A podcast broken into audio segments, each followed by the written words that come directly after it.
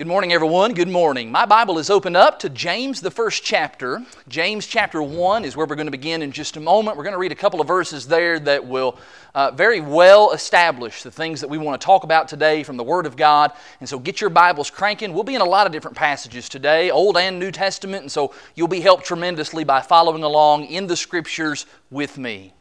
I'm so thankful for this beautiful day that the Lord has granted to us, and I'm thankful for the opportunity to present to you some things from the Word of God that I hope will be timely and relevant and, and helpful to you uh, in a very practical sort of way. I think that will be the case today as we work together, beginning in James, the first chapter. Read with me in verses 19 and 20, where James says, Let every person be quick to hear, slow to speak, slow to anger. For the anger of man does not produce the righteousness of God. That passage seems to be very much needed in our country right now, doesn't it? Every day on the news, we are treated to and we are shown on full display the anger of man and how it does not produce the righteousness of God. For the last couple of weeks, there has been so much anger and hostility in our land as protests continue all across the nation in response to the death of George Floyd at the hands of a Minneapolis police officer. And while I too am angry over what happened to that man, as well as what happens in all of the other injustices that occur in our land just day after day after day, it has been alarming, though, to see what anger has produced in cities all over America these past couple of weeks. What began maybe as peaceful protesting has become full scale rioting with violence and vandalism and looting and destruction and even more murder. I've watched the video clips. I know that you have as well. I've seen the images on my screen and I cannot believe what I'm seeing. I have been absolutely aghast at the things that have been taking place all across the country. I can't just even imagine and believe that people can be filled with so much rage and so much hostility that it would cause them to do such terrible and atrocious things. How can people allow their emotions to get so out of control? And yet, even as I sit back and I look at the anger of others, I then have to realize that at the end of the day, I'm really no different. No, I've never ransacked a department store. No, I've never physically assaulted a police officer. But I do know what it's like to see red. I do want to know what it's like to have the anger of man and to allow that to go unchecked. I know what it's like to explode whenever somebody cuts me off in traffic. I'm all too familiar with lashing back at someone when they offer criticism of something that I've done. And I must sadly confess as well that I am guilty of raising my voice in anger at my wife over even the most petty kinds of things. Anger is a strong emotion. But let's be honest, to some degree, it feels good. It does. It feels good to just give full vent to anger.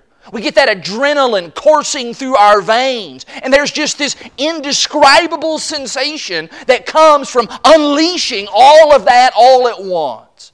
Especially whenever we see that anger kind of causes people to fall in line. It gets people to do what we want them to do. There's power in that. Which means that whenever I want to get my way, well, all I need to do is press the red button, press the anger button. That'll get some results. I'll scare people into respecting me. Well, hold on just a moment there. Let's just back up for a second. Is that what the Bible would call for us to do? Is that how the people of God are to conduct themselves in this world? Just blowing up? Just giving full vent to the anger of man anytime and every time we choose? Absolutely not. I believe the Lord calls us to a higher standard. That we are to get a grip on our emotions, that we are to rule anger and not allow it to rule us. This morning, I do want to talk for just a few minutes about how to master the emotion of anger. And this morning, as we do that, I do want to be thoroughly scriptural in the things that I have to say. And at the same time, I want to be very, very practical about the things that I'm going to offer so that by the end of our study today, you and I will be better equipped to deal with this powerful emotion in a godly way. Are you ready for that?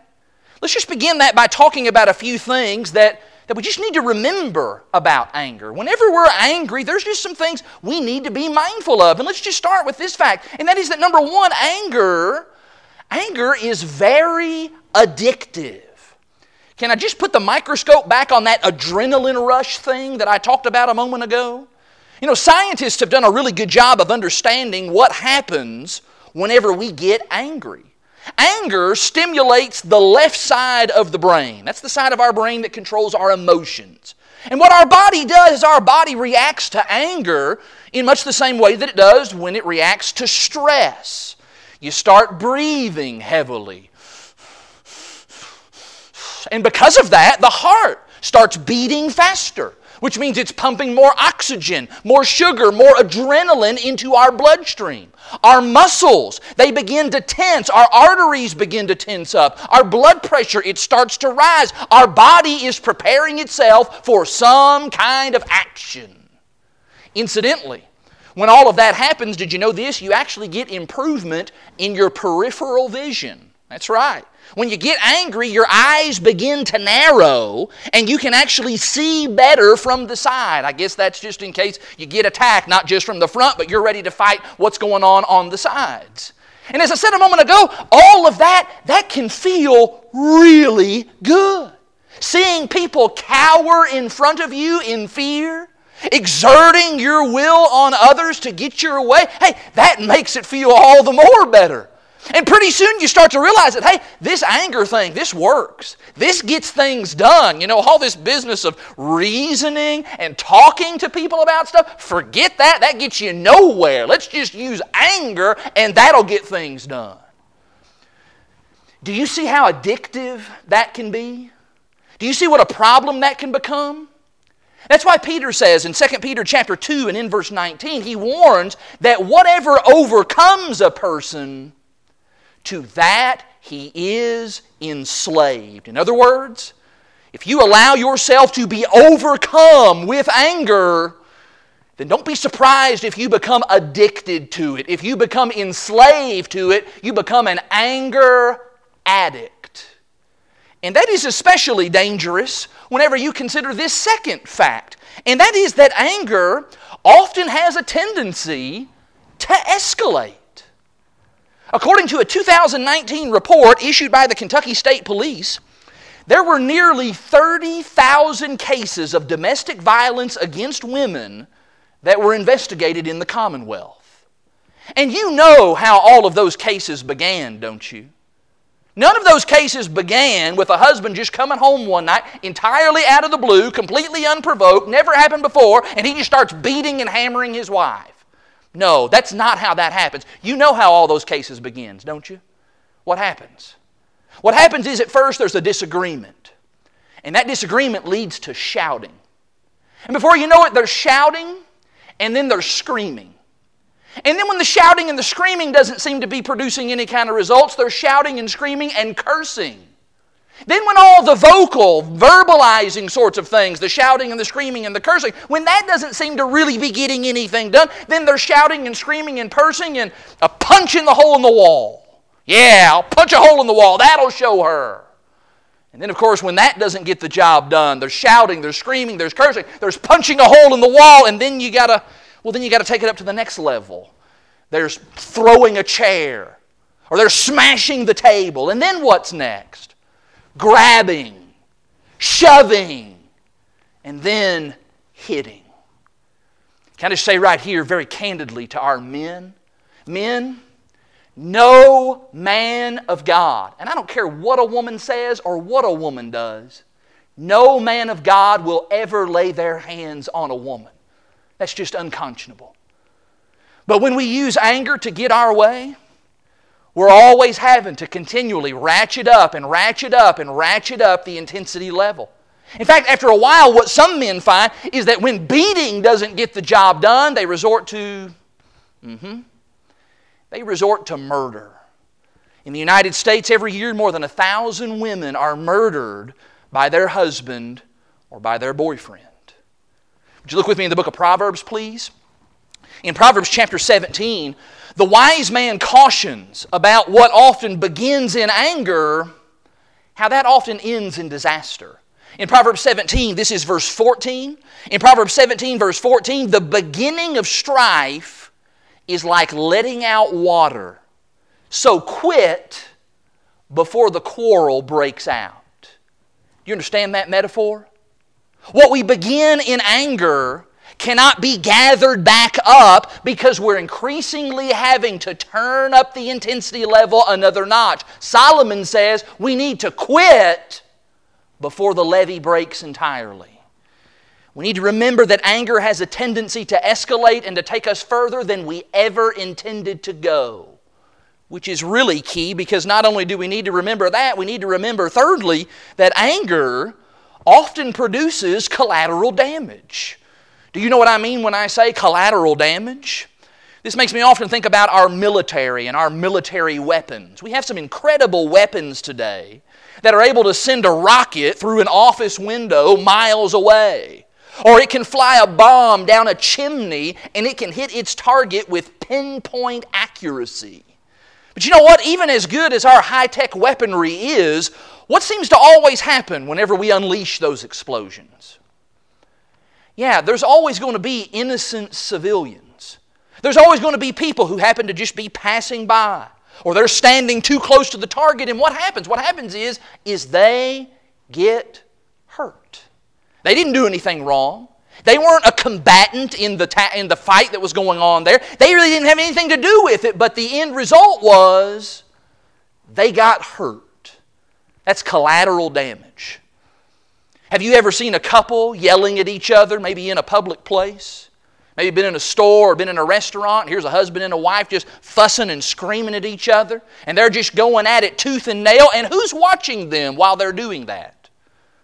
Little kids.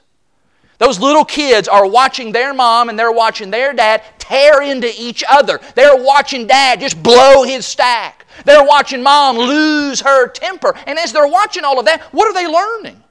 Well, first of all, they're learning that marriage is terrible. Who wants to get married if it's going to just breed this? And furthermore, what they're learning is that, you know what, if you're a man, this is how you handle your wife. And if you're a woman, this is what you say to your husband. They're learning, they're being damaged by that. Would you look with me in Galatians chapter 6?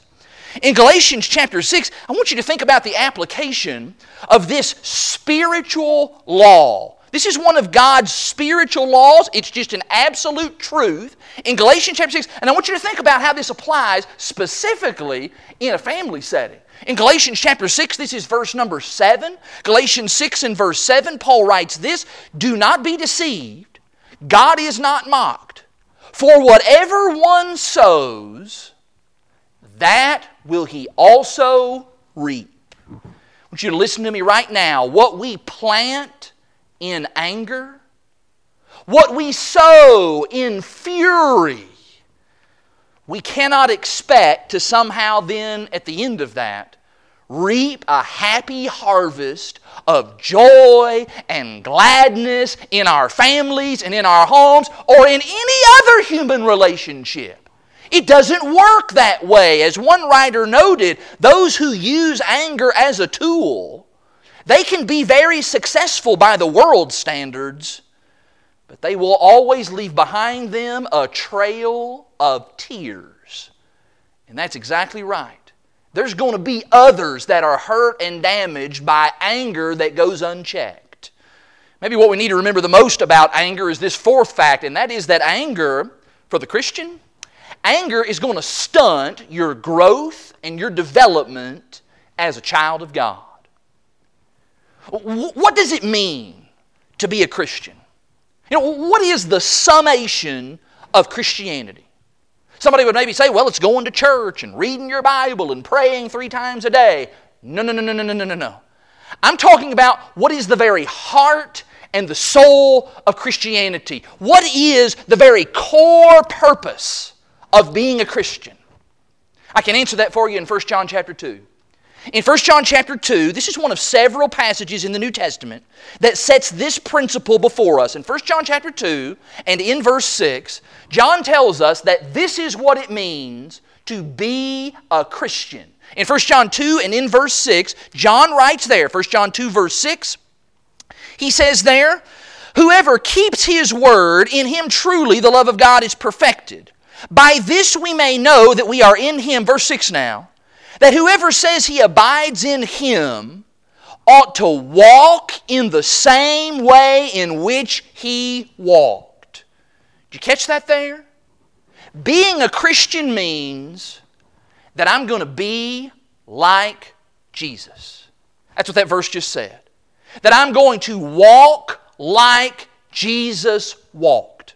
That I'm going to act, I'm going to talk, and I'm going to think like Jesus did. What then do we know about Jesus and his temperament? If you were to just kind of sum up the life of Jesus and his emotions and his temperament, what would you say is the concluding thought about Jesus' temperament? Certainly, there were times in the life of Jesus when he got angry. There are moments when he was upset, and we'll look at those here in just a couple of moments. But can I ask you, even though Jesus did get upset at times, was Jesus just known for his anger? Is that kind of the concluding go away thought that people had when they encountered Jesus? Has anyone ever read the New Testament and at the end of that said, Oh, yeah, Jesus, the Bobby Knight of the Gospels? Yeah, that's exactly who that guy is. No, of course not. Jesus wasn't known for bullying people or intimidating others with his temper or carrying around a big chip on his shoulder all of the time. No, Jesus lived in his life the very words of Scripture that warn against anger. You know the verses I'm talking about, don't you? It would be verses like the passage we started with in James chapter 1, verses 19 and 20, about being slow to anger, having a slow fuse. That verse about the anger of man does not work the righteousness of God. Of course, Jesus understood that principle in his life. Or what about that verse in Ephesians chapter 4? That's a well known passage about anger. In Ephesians chapter 4, I like this passage because Paul makes it clear that not all anger is sin, but that anger can indeed lead to sin. In Ephesians 4, this is verse 26, Ephesians 4 26, Paul says, Be angry and do not sin. Do not let the sun go down on your anger and give no opportunity to the devil. Those are the kinds of passages and teachings that Jesus lived and modeled in his life. And according to 1 John 2, verse 6, we are now called to walk in his footsteps, to live as he lived. And certainly we can stand back and make a bunch of lame excuses about why we're not doing that. We can talk about our anger issues and we can say, well, that's just the way that I am. That's the way that I was born. That's the family I grew up in. Everybody just had a hot temper. You know, it's the red hair, don't you know? I'm Irish and blame it on things like that. But the bottom line is the longer we do that, then the longer we're never going to develop the character of Christ. And the longer it is that we're never going to truly walk like He walked if we're always pushing the anger button. And so somebody then says, okay, Josh, well, well, what do I do with anger? I experience anger. All of us experience it at some point or another. What do I do with it? How can I get a grip on this monster? Should I hold my breath? Should I count to 10? Should I go home and kick the cat? No, don't do that. That would be very bad. Don't kick the cat. What do I need to do with anger? Well, in these last couple of minutes, let me just share with you some practical ideas from the Bible that I think will help you and help me to get a check on anger. And that all just starts by just asking the question of why. I need to figure out why I'm angry in the first place. What exactly is causing this? Would you look with me in John chapter 2, please? In John chapter 2, here's one of those accounts of Jesus being angry. Let's just see what we can learn from that incident. In John chapter 2, this story begins in verse 13. In John chapter 2 and in verse 13, we're told that the Passover of the Jews was at hand, and Jesus went up to Jerusalem. In the temple, he found those who were selling oxen and sheep and pigeons and the money changers were sitting there. And so, verse 15, making a whip of cords, he drove them all out of the temple with the coins of the money changers, and he overturned their tables. And he told those who sold the pigeons, Take these things away. Do not make my father's house a house of trade.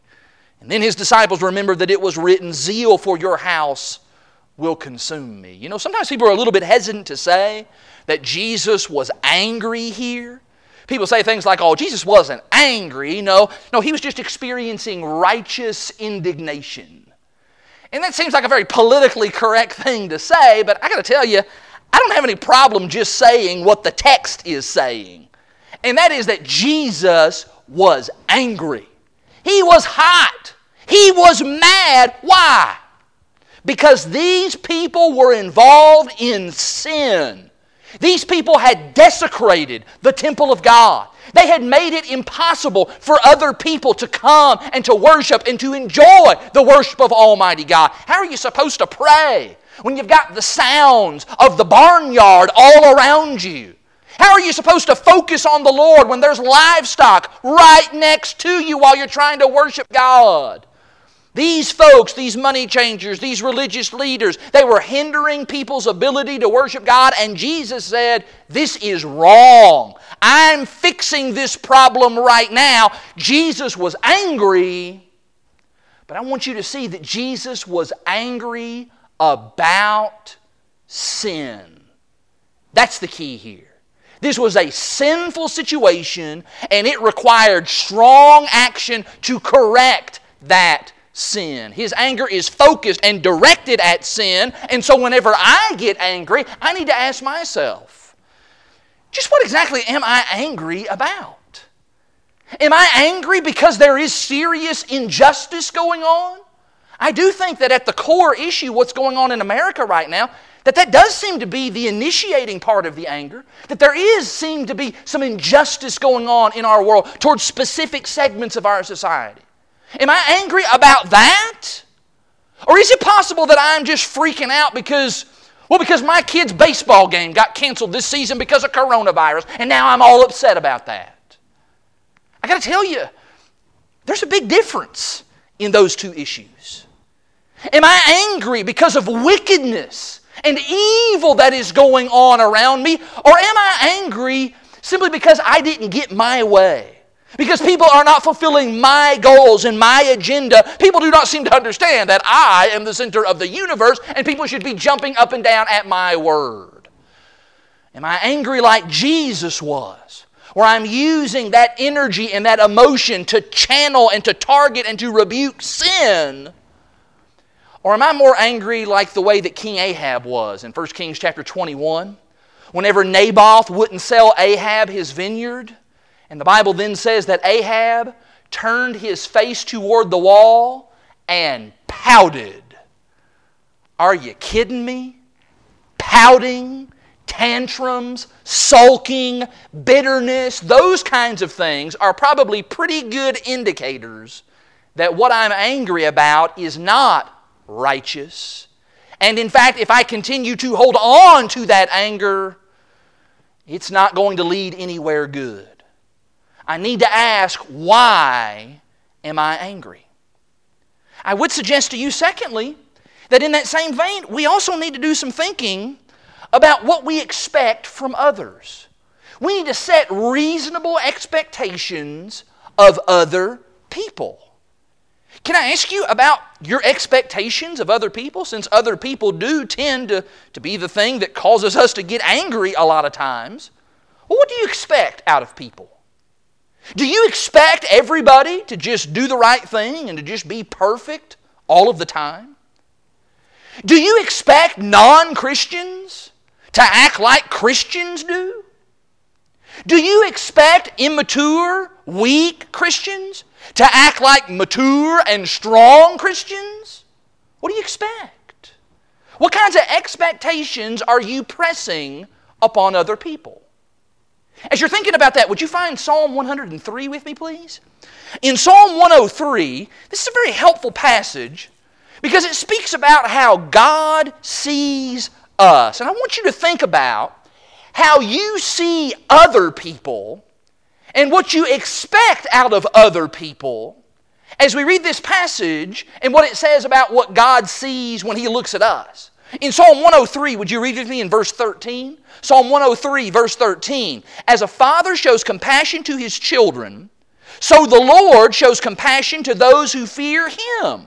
For he knows our frame, he remembers that we are dust. We are just dust. That is all that we are. And the psalmist says that the Lord, He takes that into account. In the same way that a father maybe kind of bends to his child to show compassion to his child.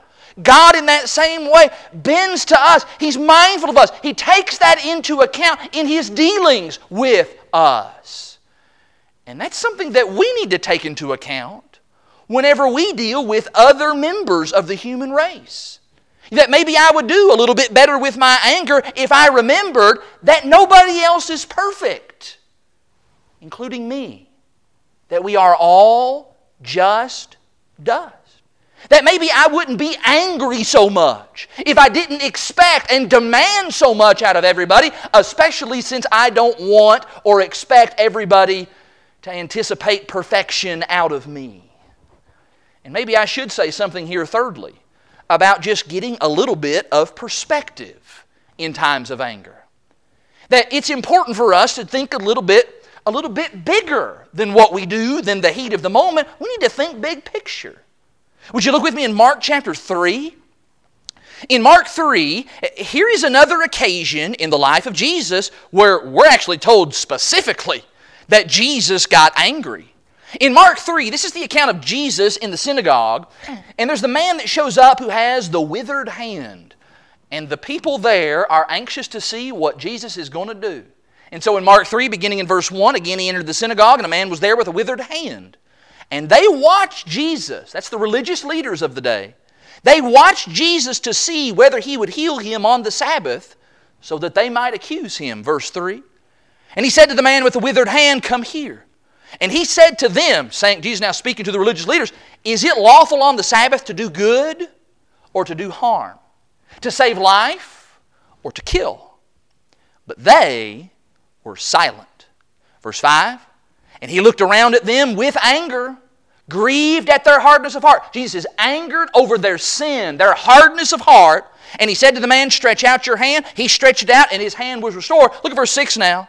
The Pharisees then went out and immediately held counsel with the Herodians against him how to destroy him. What's going on here? What's going on here is the Pharisees are more concerned here about their man made rules, the various rules they had constructed about the Sabbath day. They're concerned more about that than they are this poor, suffering man. They cannot even delight in the fact that this man has been healed that he has been made well.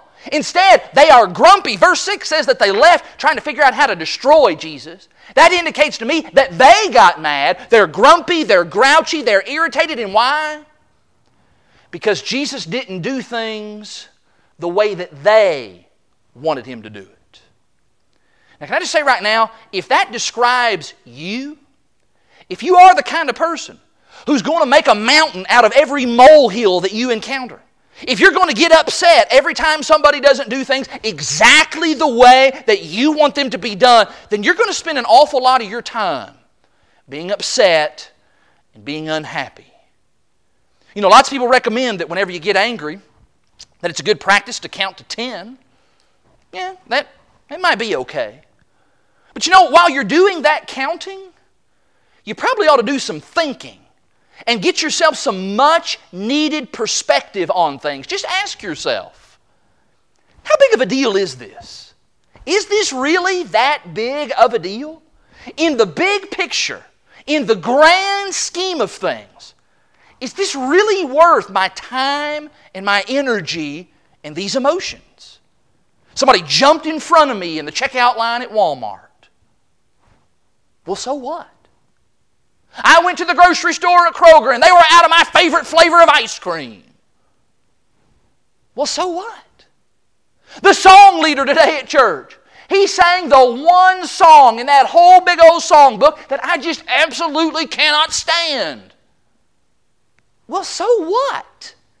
Is the world going to end because of any of those things?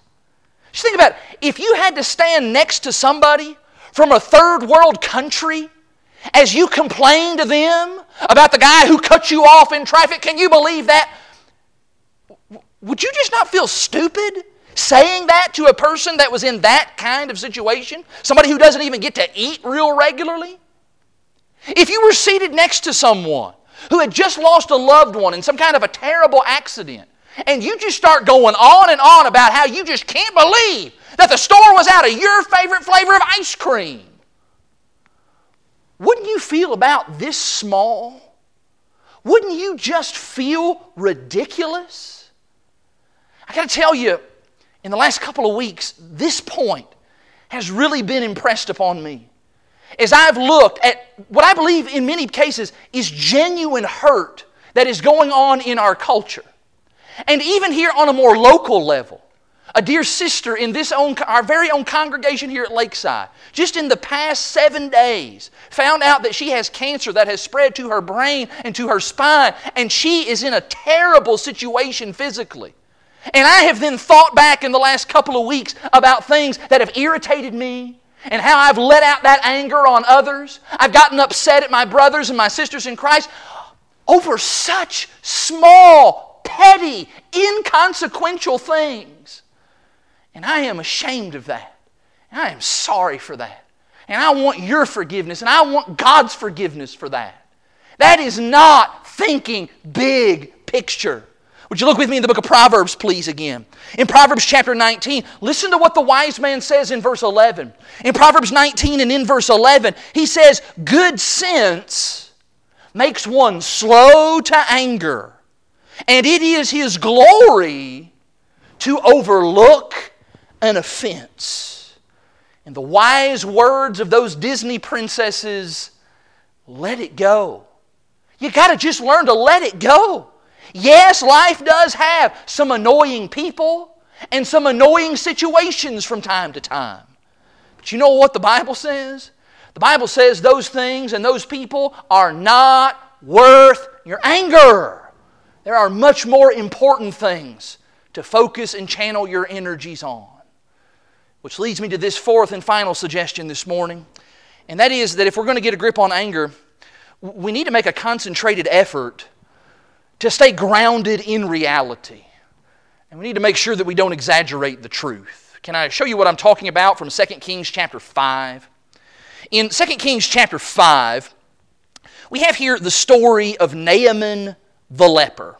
In 2 Kings chapter 5, you, you know what's going on here. Naaman is afflicted with leprosy, and he wants to get healed.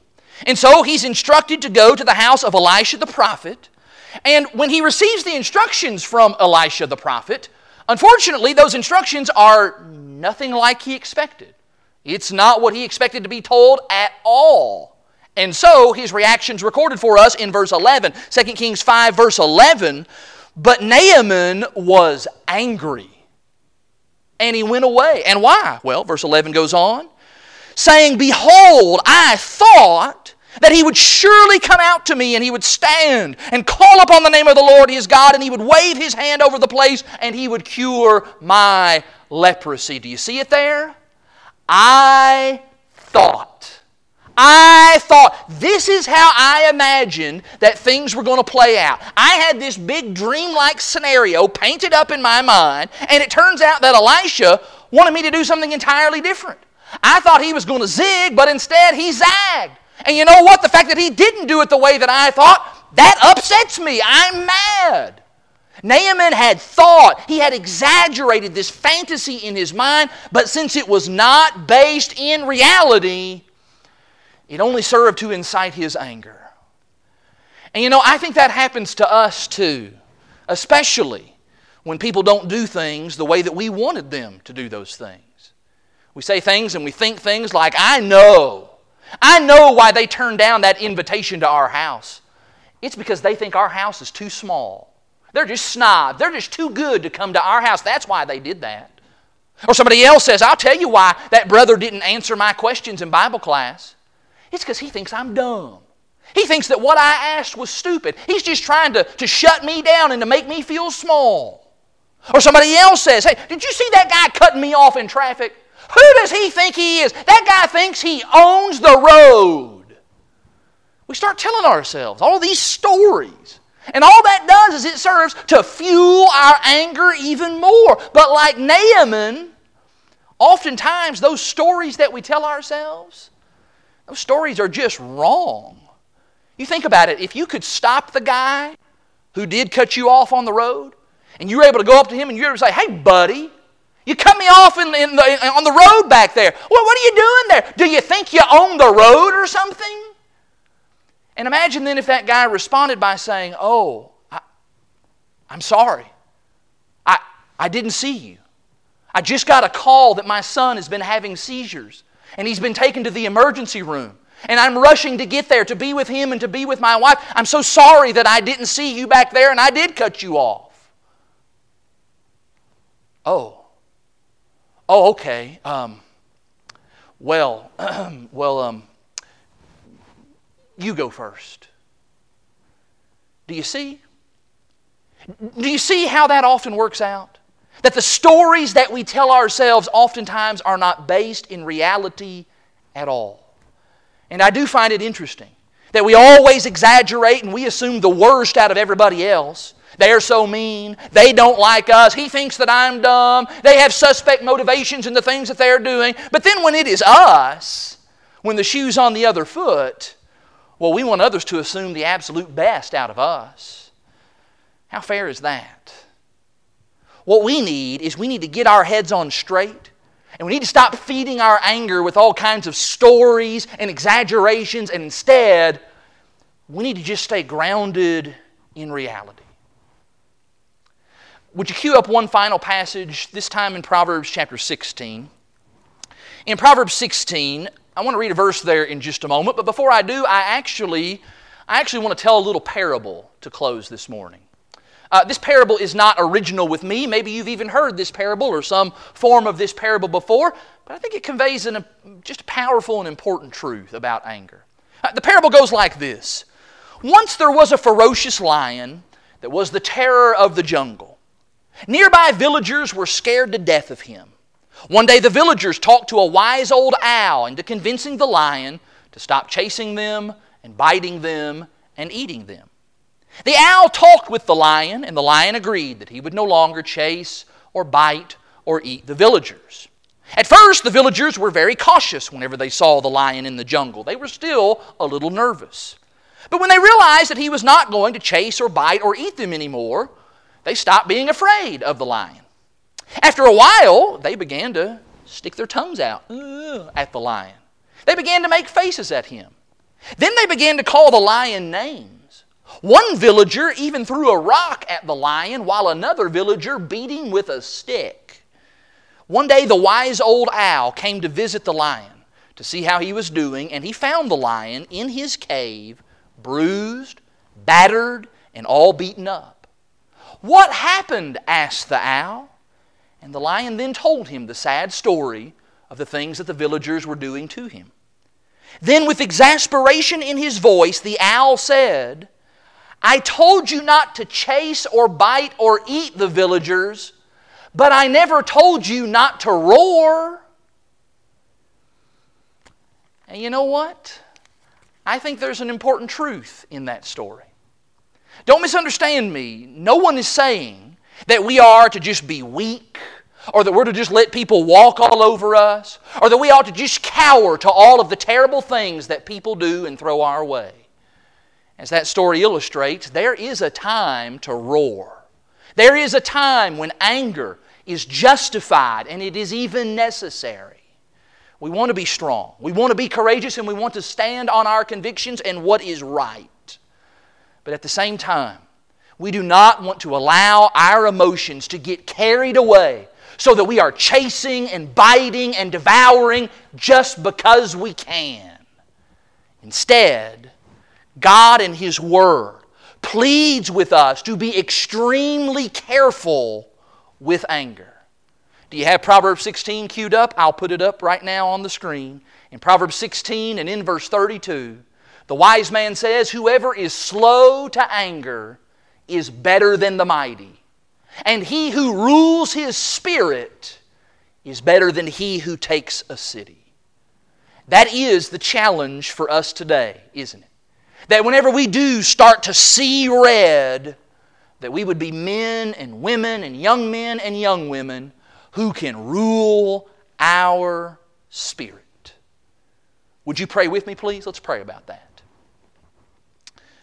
Our dear gracious God and our Father in heaven, Father, we thank you this morning for your word, and we're thankful for its candor and its honesty about anger. Father, we are thankful for the example of your, sh- of your Son who, who shows us when it is right and when it is proper to be angry. And we ask, Father, for forgiveness whenever we have used our emotions for our own selfish purposes and when we have allowed it to control us.